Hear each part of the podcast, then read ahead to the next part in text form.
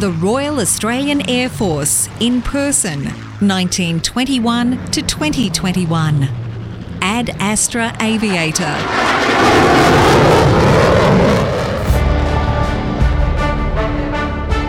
This is a series of podcasts recounting the personal stories of veterans and their families. The narrator is Gareth McRae, OAM. Wing Commander Tim Ireland, Commanding Officer, Number 77 Squadron. Tim was born in Bega, New South Wales in 1980. He grew up in the country towns of Cowra and Port Macquarie before enlisting in the Royal Australian Air Force in 1998, graduating with distinction from the Australian Defence Force Academy in 2000. Tim holds a Bachelor of Science degree, Mathematics and Physics, from the University of New South Wales. Graduated from 190 Pilots Course in 2000, FA 18A Hornet Operational Conversion in 2005, became a qualified flying instructor in 2008, and converted to F 35A Lightning II in 2020. He was awarded Category A qualification on the FA 18A in 2017, has flown more than 50 missions and 350 combat hours over Iraq and Syria, and is an F 35A mission instructor and is Mission Command qualified. Tim has served at all operational fighter squadrons. He was a flight commander at Number 3 Squadron during 2012 2015 and executive officer at Number 75 Squadron during 2015 2017. Tim deployed to Afghanistan as an air liaison officer on Operation Slipper in 2008. He subsequently deployed twice to the Middle East region throughout 2015 2016 on Operation Okra as Executive Officer Strike Element of the Air Task Group. Tim has staff officer experience in capability acquisition and sustainment group and Air Force headquarters as the Deputy Director Air Combat Transition Office 2018 2019.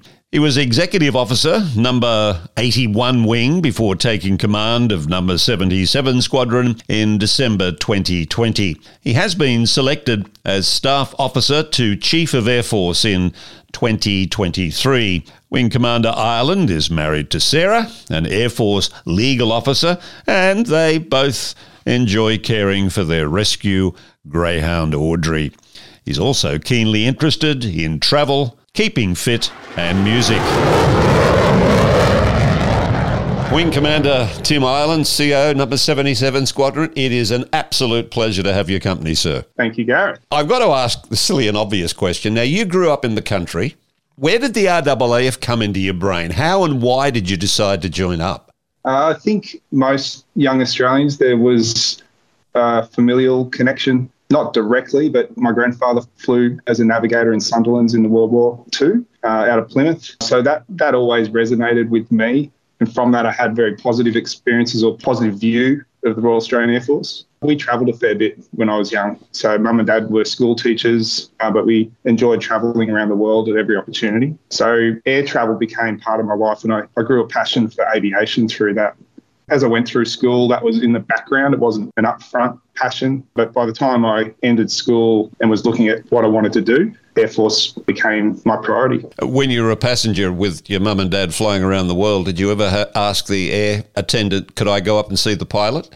Yeah, I still remember smoking on uh, on the planes and being struck by lightning in 747s over America. And yeah, you know, air travel was vastly different back then to what it was today. And I'd often get up into the cockpit. Where did you have to travel to actually join up? What was that process? Yeah, so I grew up in Port Macquarie. So Sydney was the major point for recruiting for me. So I was flown down a couple of times as part of that process through year 11, year 12. When you actually got in, what what year was that, by the way? That was uh, February 1980, correction, 1998. I still remember that. So flying down to Sydney to the recruiting centre, sworn in, and then bust off to uh, ADFA. What, that quick? Yes. Okay.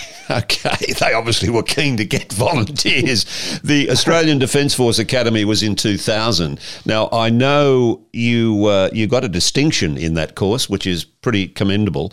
What's necessary to actually achieve that level of competency in that very elite Australian Defence Force Academy? So the academy itself it blends uh, university studies with military studies. So much like a university degree, getting a credit distinction, high distinction, average, uh, that's just a reflection of academic performance as an average over the length of the degree. Were you a dedicated student? Yeah, I've always enjoyed learning. I performed well at school, and my passion was mathematics and physics, which, thanks to the Air Force, I was able to study. Probably wouldn't have otherwise studied that if I, if I was not joining the Air Force, because I probably would have done something more with a pragmatic outcome, like engineering or something like that. So I enjoyed doing a pure maths physics degree, a science degree at the Yeah. academy. And so you did get a Bachelor of Science degree. Was there ever in the back of your mind, my parents were teachers, that's something I should go into? Because there's a real shortage of maths and science teachers. Yeah, mum and dad were always encouraging with me through all of my passions, but they never steered me in any particular direction. If anywhere, I was I was keen to become an engineer. That was my backup plan. But yeah, I was never intending to, to go into school teaching. What was the process? What were the steps leading, graduating from uh, the Australian Defence Force Academy, getting actually into a plane? Just take us through those steps. Yeah, that happened pretty rapidly. I didn't have a break. So you know, I recall graduating, which is a you know significant occasion, family present, etc. And then having a brief summer holiday and then fronting up to Tamworth at basic flying training school in, in that January. Is that 190 pilot's course? Is that what the one you're referring to? It was ADF 9 course through basic flying training schools. So they had a different uh, numbering system back then. What was your first plane? What did they teach you on? It was uh, CT4. I had no previous flying experience outside of flight screening to join in. Yeah, so the, the CT4, which is a robust two seat aeroplane, a nice basic aeroplane with good handling characteristics. That was my first taste. And I remember going solo out of Corindi, which was a, a huge joy to me. And I was, yeah, I really took to it. I look for someone listening to you right now who's not nothing to do with the Air Force. A CT4, what is that? A propeller? Is it a jet? But what is it? It's a piston engine propeller aircraft. I think it's 210 horsepower. So much like a Cessna, uh, it's a low wing plane, but much like a Cessna or Piper, two seat, fully aerobatic though. Everyone who joins the Air Force that I've spoken to, uh, the, their career path, I can't quite get my head around who sets their career path. Is it the individual like you choosing to be a, a fighter pilot or an engineer or crew or whatever? How is that decided? How did it, you end up in a plane? I think it's slightly different now, but back then I was recruited as a pilot into the academy. So I went through uh, the aptitude testing, the coordination testing, and back then flight screening, which was two weeks of flying experience where they test your ability to learn in the air environment. And out of that, uh, after sitting through a board process, I was selected as a pilot. So now it's, it's slightly different where they've stood up the Air Academy down at East Sale and they do that grading and testing once you are in the forces. Well, you seem to have progressed pretty quickly because uh, after the course in 2002, uh, 2005, you're in the Hornet conversion. Then you go 2008 as a flying instructor. Then 2020 converted to F 35. So your process was pretty rapid. You must have an innate ability to fly a plane or fly anything.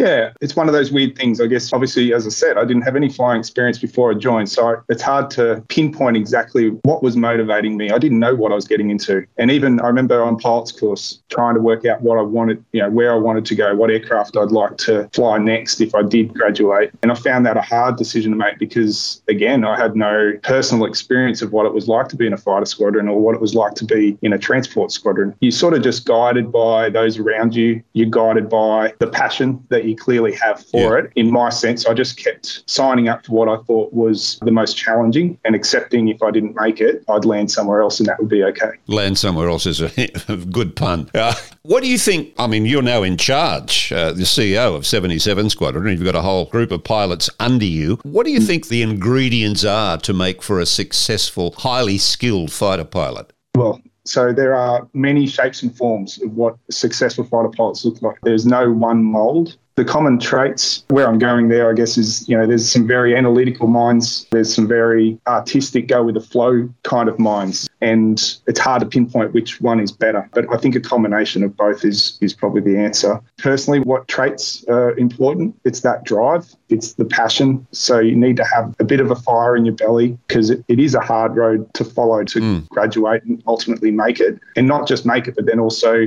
to keep learning and become the best fighter pilot that you can be. Mm. So that motivation, that drive, that determination is an important ingredient. Also, an ability to deal with stress is important because mm. you are put into stressful positions. And often the best way to handle that is is a level of camaraderie and, and mateship that mm. goes along with getting through those times. So if you're a bit of a loner, that doesn't work usually. That person will come unstuck. It's a silly analogy. I, I love driving cars. Uh, and I have driven around the Bathurst 1000 track just as a you know an ordinary citizen. And then when I watch Bathurst, I just am in awe of the skill needed to navigate those cars around that particular track. Having driven it myself, I mean I couldn't mm. do hmm. it. Therefore, I don't have that almost innate ability to achieve that success.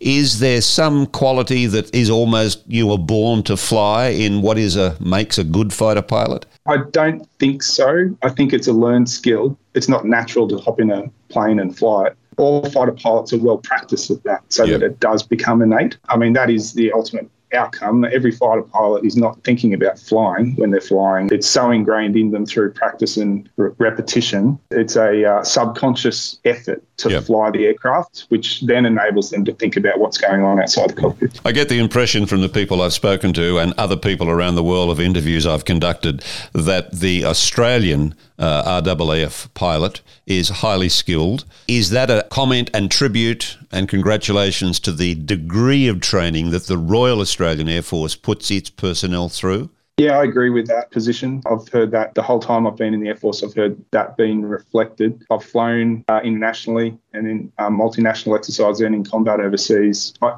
I do feel the actual facts are that we do spend more time in training mm. compared to other air forces. So our pilots do graduate with more hours at the basic level. And I think that reflects the outcome at the end. How I characterize this is that our average pilot, our average level of performance is above that mm. of other air forces. Mm. Um, not to say that the best pilot is in our air force in the world, because you're always going to have extremes on the bell curve. Let's just look at before I, I do want to talk about those missions of yours overseas with Operation Slipper and Operation Okra. But before we get to that, what were the steps leading to your involvement with the Hornet and the conversion course in 2005? I followed the bouncing ball of the training scheme, graduated PC9 at 2FTS and then into Hawk training on the um, 379 Squadron and the 76 Squadron at Williamtown. Then I had actually had about 12 months waiting for a Hornet conversion. So I was flying the Hornet, the Hawk during that period, and then was put on a course, went back to Williamtown to 2 OCU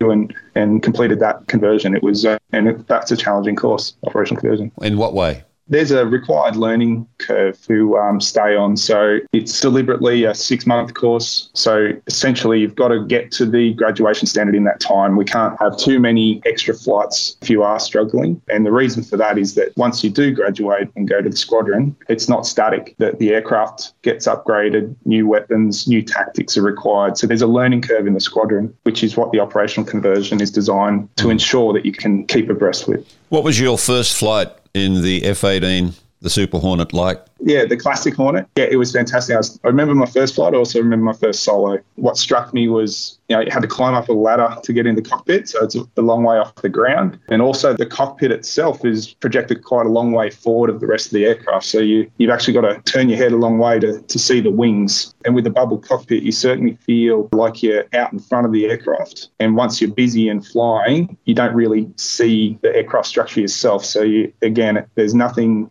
distracting you from sure. the task at hand. Why would you need to turn around and look at the wings anyway, just out of interest? well, you got to check that there's no yeah, they're still there. Well.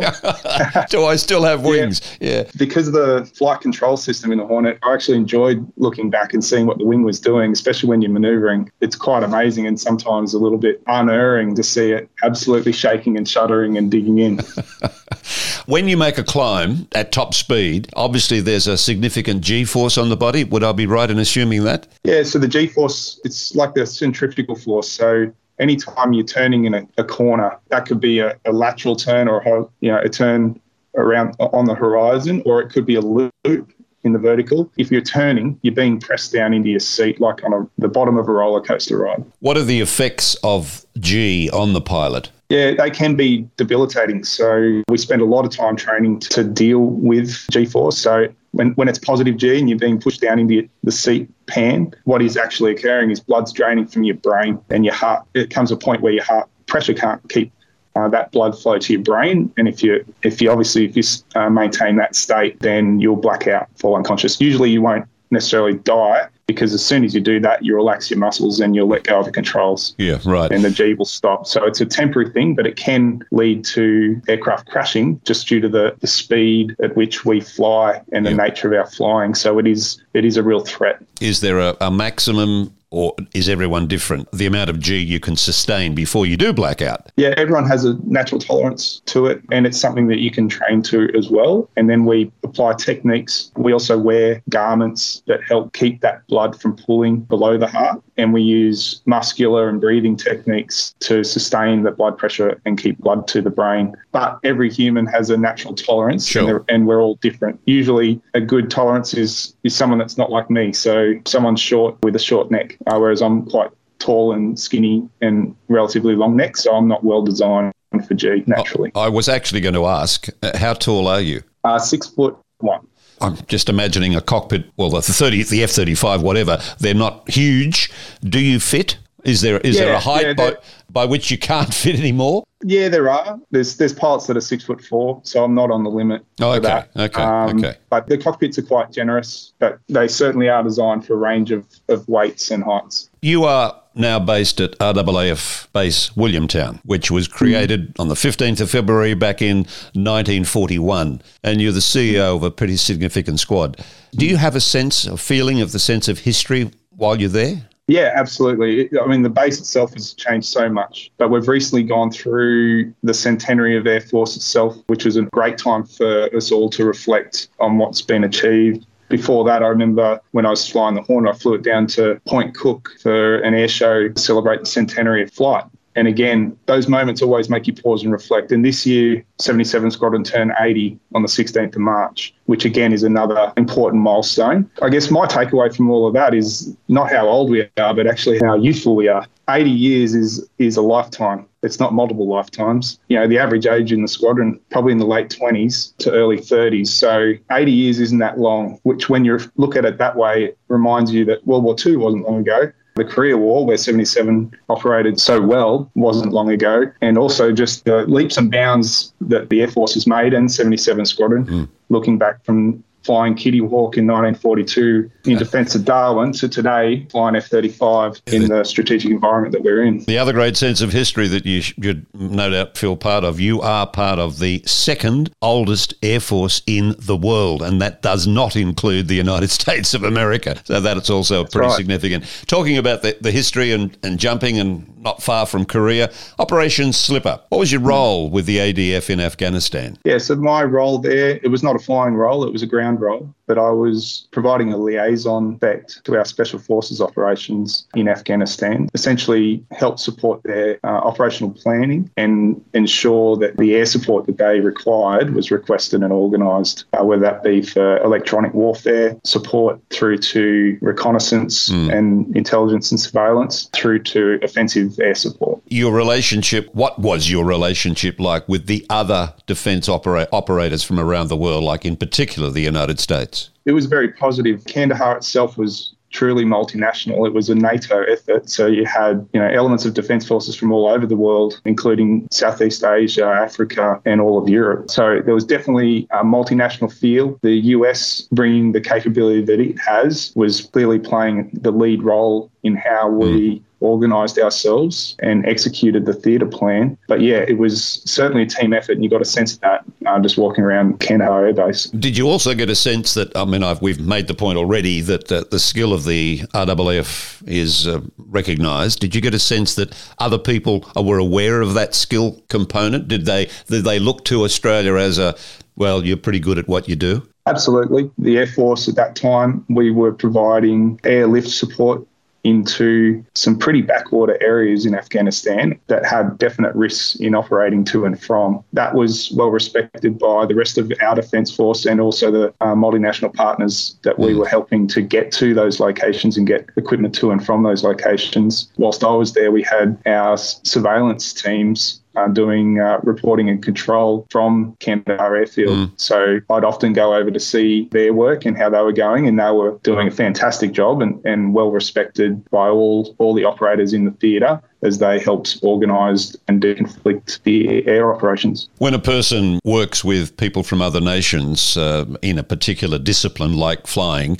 I would imagine that you glean ideas from the people you work with. Did you bring back to Australia any insights that were assisted you in your development? Yeah, there were, I do recall catching up with and, and getting briefs from some of the RAF Harrier operators that were doing close air support out of Kandahar. So that was um, more aligned with my background, mm-hmm. being a fighter pilot at that point. So it was definitely beneficial for me, who didn't have any combat experience in the air, to rub shoulders with those that were dealing with those pressures day to day and mm. get an understanding of the procedures that they were using and the stresses that they were under airborne so that I could take that home. That was a ground role you had in Operation Slipper, but it's quite different in Operation Okra.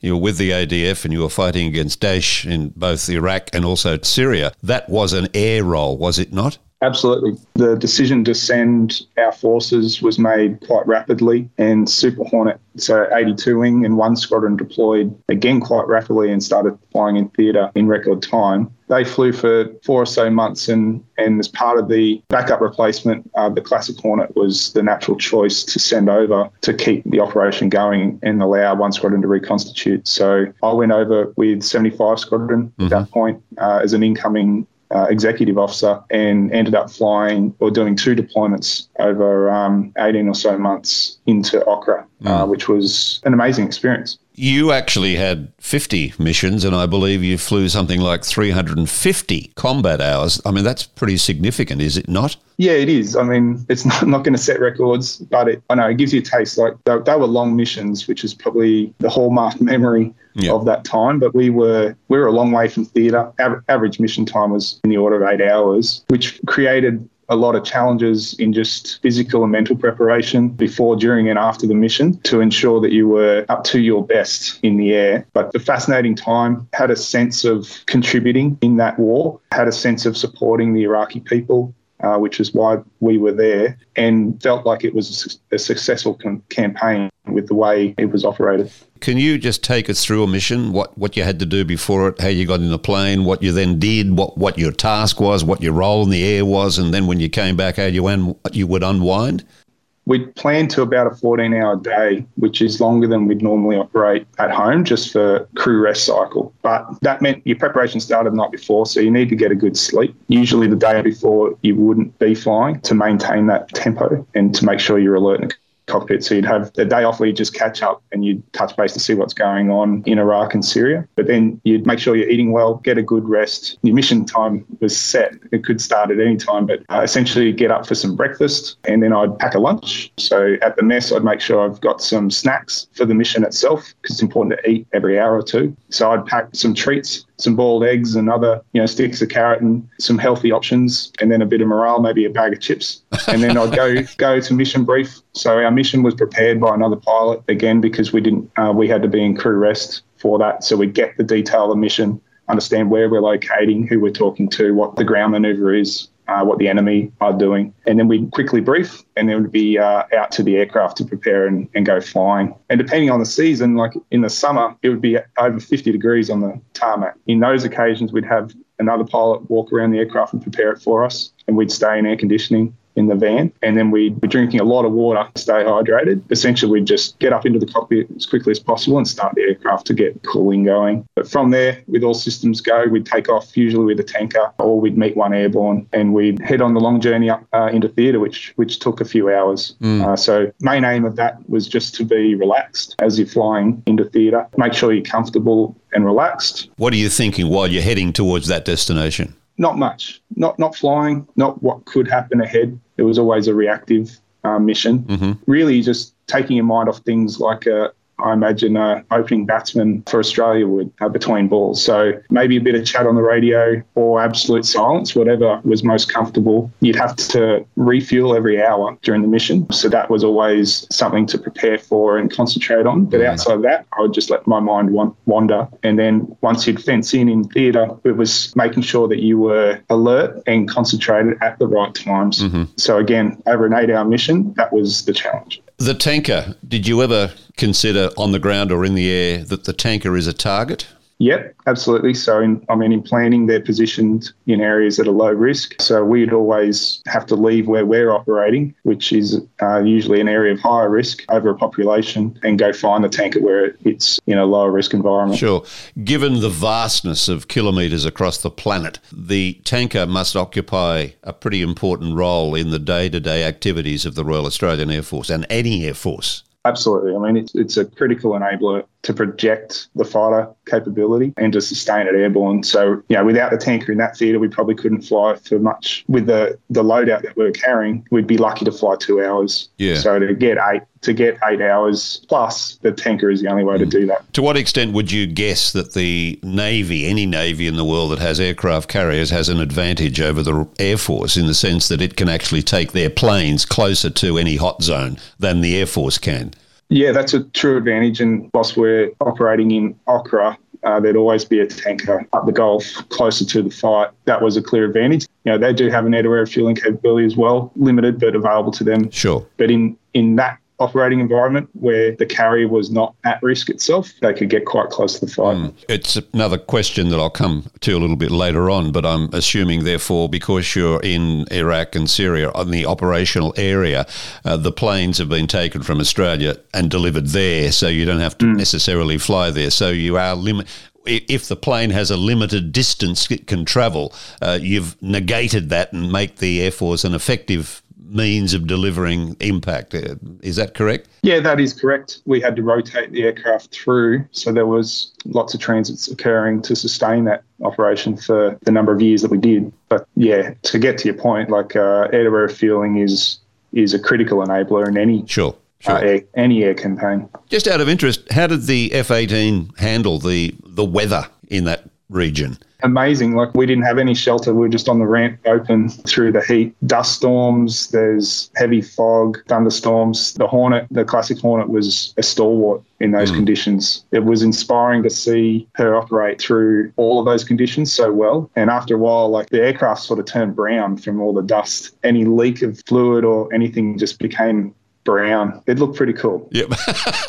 what, what, cool is not the right word I would have chosen, Tim, anyway.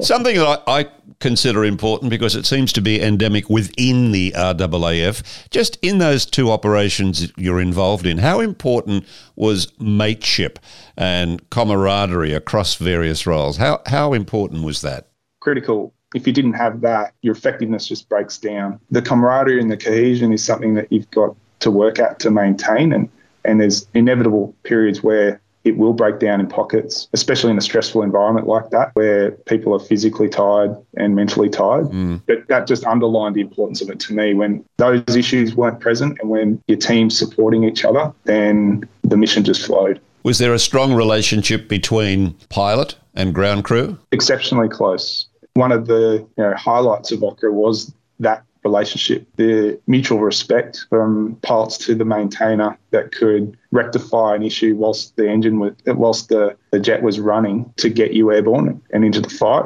was inspiring. And likewise, the maintainers got to see us get out of the cockpit completely drained, but with no weapons left on our wing, and grew a real affection and mm. respect for the pilot. So I've never seen it so good as I did in Okra. The mutual respect between maintainer and pilot.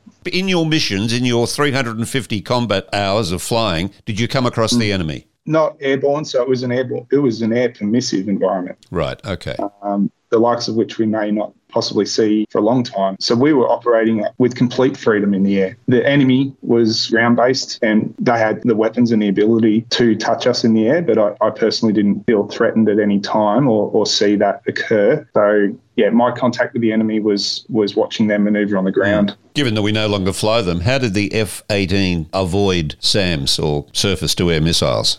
As a fourth gen fighter, it had a radar warning receiver. So for any radar cued missile, you'll get an indication of that occurring. But otherwise, like an infrared missile, uh, which most man operated systems are, it's just through thorough lookout. So we'd always operate as a pair as a minimum. And through diligent lookout and vigilance, particularly when you're operating where you knew enemy was, that was our main sensor for any threat coming towards us. And then we have techniques and procedures, including dispensing flares and chaff to try and ruin that kill so chain. do the flares emit from the rear of the aircraft and the, the missile then hits one of those and is destroyed? Is that the process? Yeah, the flare's really just a, a decoy to dazzle the infrared seeker in an incoming missile such that it finds it a juicier target. Same, same with chaff for a radar. Just as a jump to the F 35 for a second, there's no co pilot in an F 35, so you don't have someone helping you as a lookout. Uh, that means you've got to be really on top of it. Yeah, and uh, Classic Hornet was single seat as well. That's where that mutual support, which is what we talk about all the time, but Yep. mutual support means I look out for you and you look out for me. We like to operate not alone so that we can clear each other's uh, six and below each other's aircraft. Okay. Now I know why you like being able to look around at the wing. yeah. Moving that's right along. What is an F 35A mission instructor? It's part of our categorization scheme where we develop skills through basic flying skills on the aircraft through to leadership skills. So we step through leadership of two aircraft to leadership of four aircraft to leading a package. Uh, mission instructor qualified means that you can uh, mentor and instruct and assess your four ship lead uh, who is integrating into a package of aircraft. If you've uh, just tuned in to this interview, it's fascinating gentleman I'm talking to. He was flight commander number three squadron between 2012 and 2015. He was the executive officer of 75 squadron 2015 to 17. He was the deputy director air combat transition 18 to 19, and now commander number 77 squadron. He took over in December 2020. You must look back in your young career and think that's pretty good. I really enjoy this job in the Air Force. yeah, I had a thoroughly enjoyable career. I've not had a bad job, which is why I continue to be impressed by Air Force and look forward to an ongoing future career in it. Hmm. But yeah, those you know those jobs are just stepping stone jobs uh, to the to the job that I'm in, and ultimately we we're trying to grow you know commanding officers through those stepping stone jobs. Well, you are now in charge of uh, on a squadron of F 35s. Um, what is the task of number of having three squadrons at Williamtown? So 81 wing is the wing that we all operate F-35 under. There's three squadrons at Williamtown and one in uh, RAF Base Tindal in Northern Territory. The three at Williamtown, one is a training unit, so that's where we train maintainers and pilots to conduct operations on F-35. That's an important role to keep our system growing. The other two squadrons, which is my squadron, 77 squadron and 3 squadron, we're operational frontline F-35 squadrons, so we rotate through being on the hook to respond to any requests from government that may come in and otherwise ensure that we're prepared to respond to whatever mission and role that uh, we're asked to do. I've read a lot about the F 35, and there's been some people who've criticised the purchase because of the cost, and uh, it, it's not necessarily going to be capable in dogfight. And we've got the F 35 convert com- compared to the what was the F 16. Why do we have the F 35? What makes it such an admirable asset? You've got to remember the context that it was purchased and that we're operating in to understand why. But you know, the operating environment, the military capability that exists around the world today started to outpace what the classic Hornet was designed for and, and could keep up with. So as a replacement, because these these systems don't operate forever, as a replacement for classic Hornet, we needed something that could keep up and ideally would outpace competing capability in the world that's mm. available, with also a view that it could upgrade and keep in front of potential adversary systems that are no doubt trying to take on the F 35. So F 35 was chosen really uh, because there wasn't really any other choice. It would have been silly in an Air Force like ours to select a comparable system to the Classic Hornet. We needed something uh, far more advanced than that to give us a competing edge and to try to keep that competing edge available to us for as long as possible. Mm. So there was no other option. F 35 was the only aircraft available to us with those fifth gen capabilities of that next generation on from the Classic Hornet. What actually is a fifth generation aircraft? What, what does that mean? Fifth generation means the aircraft has is low observable, so it has stealth characteristics for evading radar built into it, not added to it, like you might try to do to something like a classic Hornet mm-hmm. and add those things aftermarket. F 35 was designed ground up to be stealthy. That means it can be far more effective at uh, achieving that end. So it's being low observable, it's having advanced sensors. So it's got far superior radar, it's got new technology in infrared sensors that give a, a, view around the aircraft in 360 degrees. It's got infrared targeting systems built into the aircraft, not added on or carried on the wing. And it's got electronic warfare systems baked into the aircraft as well, which again add essentially a geolocating capability for systems to give more awareness of where ground based air based systems are and where threats might be coming from. Those advanced sensors make it fifth gen. Thirdly, bringing all those systems together through what is called fusion, such that the pilot doesn't have to bring up a radar screen, marry that SA with an infrared sensor screen, and then work out on a map where all these bits of information are. Those advanced sensors put through a fusion engine and deliver to the pilot one picture that federates all of that information. That makes it fifth gen. And then lastly, it's having an advanced data link system to share that information freely amongst the other aircraft, which in essence makes the formation a large array by just one aircraft. Let me see then if I've got that if I if I can summarize what you've just said. The F35A has the following components. It is stealth, most important. It can conduct electronic warfare. It has sensors. It has processing power, and it's combined all of those to collaborate with other actors in the region of interest. Would I have summarised that reasonably closely? Absolutely. Yeah, and that's what makes it fifth gen and really still the only aircraft available that can do that. Is it any good in a dogfight? It's still a good fighter jet. So it's you're talking to a classic Hornet guy that was designed to do that. The F-35, whilst it was on the design wish list, that wasn't the number one. So it doesn't have thrust vectoring. It doesn't have the perfect visibility of a classic Hornet, but it's still very capable. What the fifth generation capabilities allow you to do is hopefully arrive unseen to emerge and therefore have an advantage from the outset and or create favourable conditions for those mergers. Mm such that you you uh, always have an advantage. So, would I be right in assuming then that an F 35A can detect way before a dogfight is necessary, other enemy in the in the distance, and it can take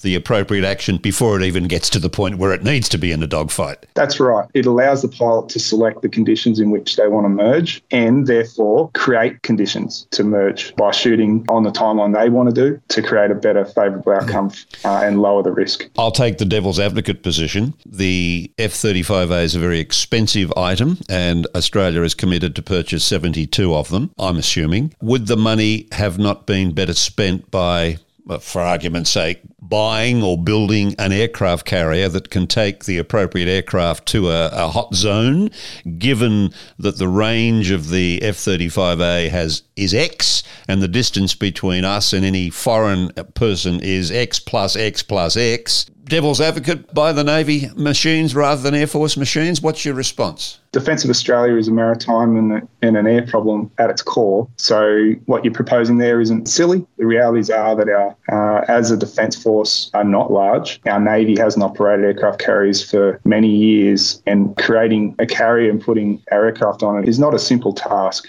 The threat environment that exists today puts aircraft carriers at risk, that would become quite a nice target for any potential adversary and then goes your entire capability. So I guess the, the mix of capabilities that we have today, we've arrived at by design mm-hmm. and by and by history in the choices made before us. These are difficult questions and hence there's a review on right now on, on our posture and, and our capabilities. Sure. So these are questions that aren't answered to the level of fidelity that I think we would like. What our current Air Force offers is credible defence of Australia. Uh, Absolutely. Uh, we have an ability to spread our forces adequately. We are a large nation. Uh, we have the capability present to project that into positions where we can defend Australia off our shores. And the Navy also has capabilities uh, at sea and undersea that can hold adversaries at risk and help defend our nation. But uh, who knows? We might be getting aircraft carriers uh, no, I hope next year. I, I hope know. not. I hope not. Submarines maybe, but not aircraft carriers. You, you, must have pretty broad shoulders. I mean, you're the CEO of Number 77 Squadron F 35A pilots who are the elite of the elite. Uh, what are the stresses and strains on you to to command that group of, of pilots? Well, firstly, I command 90% of my squadron is not pilots. So it's a large team that comes together to even get the pilot to the starting line. 77 Squadron is presently about 160 personnel. As I said, only a small portion of that are actual pilots. I've got great staff to help me manage that. So my executive officer runs operations for me, mm-hmm. yep. managing pilots and pilot support systems. Uh, and I've got a senior engineer officer who manages the maintenance and support and logistics workforce for me. So it's a team effort. Really, I just set the direction, set the tone, and the beauty of a fighter squadron is that they're nearly all 100% motivated to get the job done. So yeah, of it's, course. Uh, it's not the most difficult job I've ever had. How often do you get up in the air? I like to fly once to twice a week is probably the reality of it. But there'll be periods where I fly more than that. We try and fly the average pilot three to four times a week if we're going away on exercise or a period of uh, more complexity where extra extra supervision is needed, then uh, I'll find myself flying a bit more, mm. but it has to be balanced. You're married to Sarah. How does she handle an Air Force pilot as a husband? I never speak for her. I'd be careful not to. But Sarah's also in the Air Force, which helps. So she understands the pressures and you know the importance of what we do, and is is therefore is a great support to me and me to her in her career. What is her role in the Air Force? So Sarah's a legal officer, and so she provides support to commanders like myself, and also from a personnel perspective, discipline perspective, but mm-hmm. also Sarah legal officers provide operational law advice as well. So things like law of armed conflict and ensuring that our rules of engagement are meeting international law requirements. Tell me about uh, Audrey. Audrey's your, Audrey's your rescue greyhound. How did you come to get, get hold of Audrey? Sarah's idea, really. Uh, I think it was a COVID lockdown decision. Yeah, I'd never grown up with a pet, actually, and Sarah had. So I was probably the more reluctant one, but she's added a lot to our lives. I, I didn't quite realize what a dog can do for you, but she's a fantastic companion. Yeah, she's a rescue. She comes with her own complexities, which is great. So yeah. she's got great character, but at times just needs uh, a little bit of time to herself to yeah. get over yeah. life in general. The complexities uh, come with a dog as they do with a fighter pilot. But anyway, uh, you are you also also have a, a great interest in music. What kind of music, Tim? Done uh, some research. No, no, no, no, no, no. Talking to my talking to Sarah. So I I've always been equally passionate about flying as I am music. So I think I got that from my parents as well with all the travel in the car. I really got into like Bob Dylan when I was young. Good choice. Um, played saxophone through school. Music continues to be an outlet for me. I enjoy both listening to it. I rarely sit in silence. I've usually got some music playing. What do you listen to, Tim?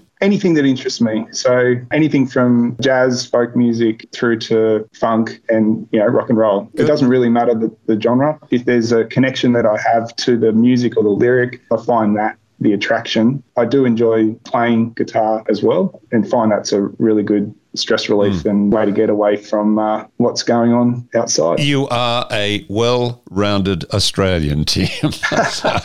Look, I'm just in awe of uh, what you and all of your team, and in fact, everyone in the Royal Australian Air Force does.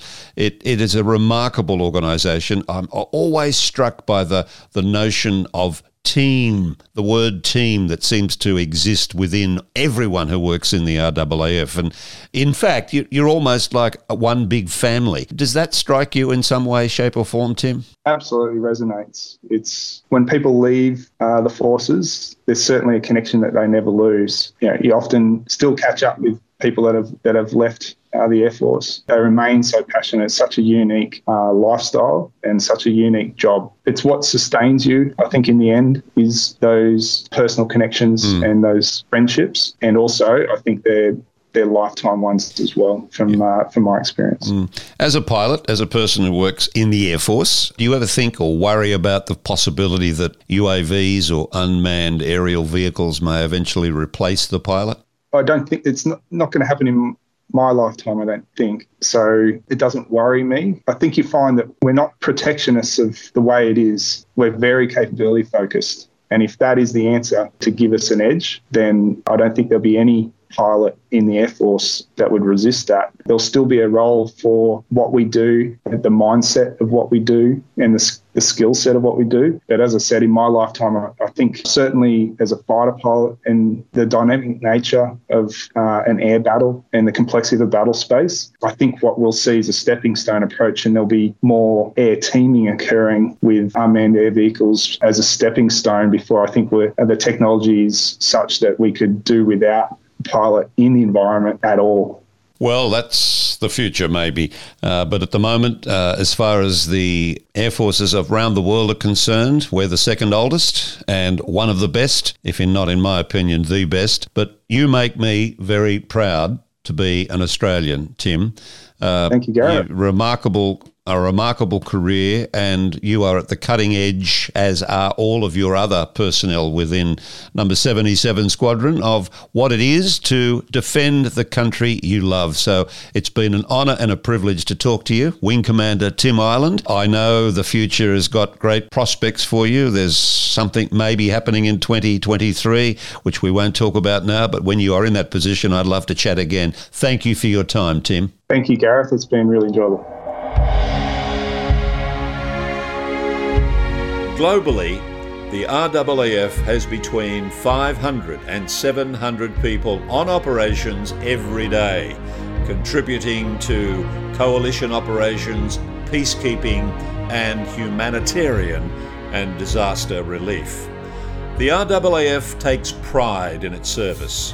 It has a history of endeavour and sacrifice, which has won it a place in the hearts of all Australians and a position of respect among the armed services of all Australia's allies. The RAAF will never tarnish its record. It carries on in the proud tradition of Per Ardua ad Astra.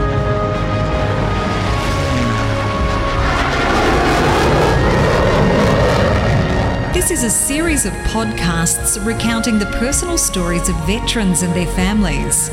Produced by Air Force Association New South Wales, which is a registered charity that focuses on the well-being of Air Force veterans and their families. If you would like to donate funds to help us with this important work, you can search Air Force Association New South Wales in Google and go to our website.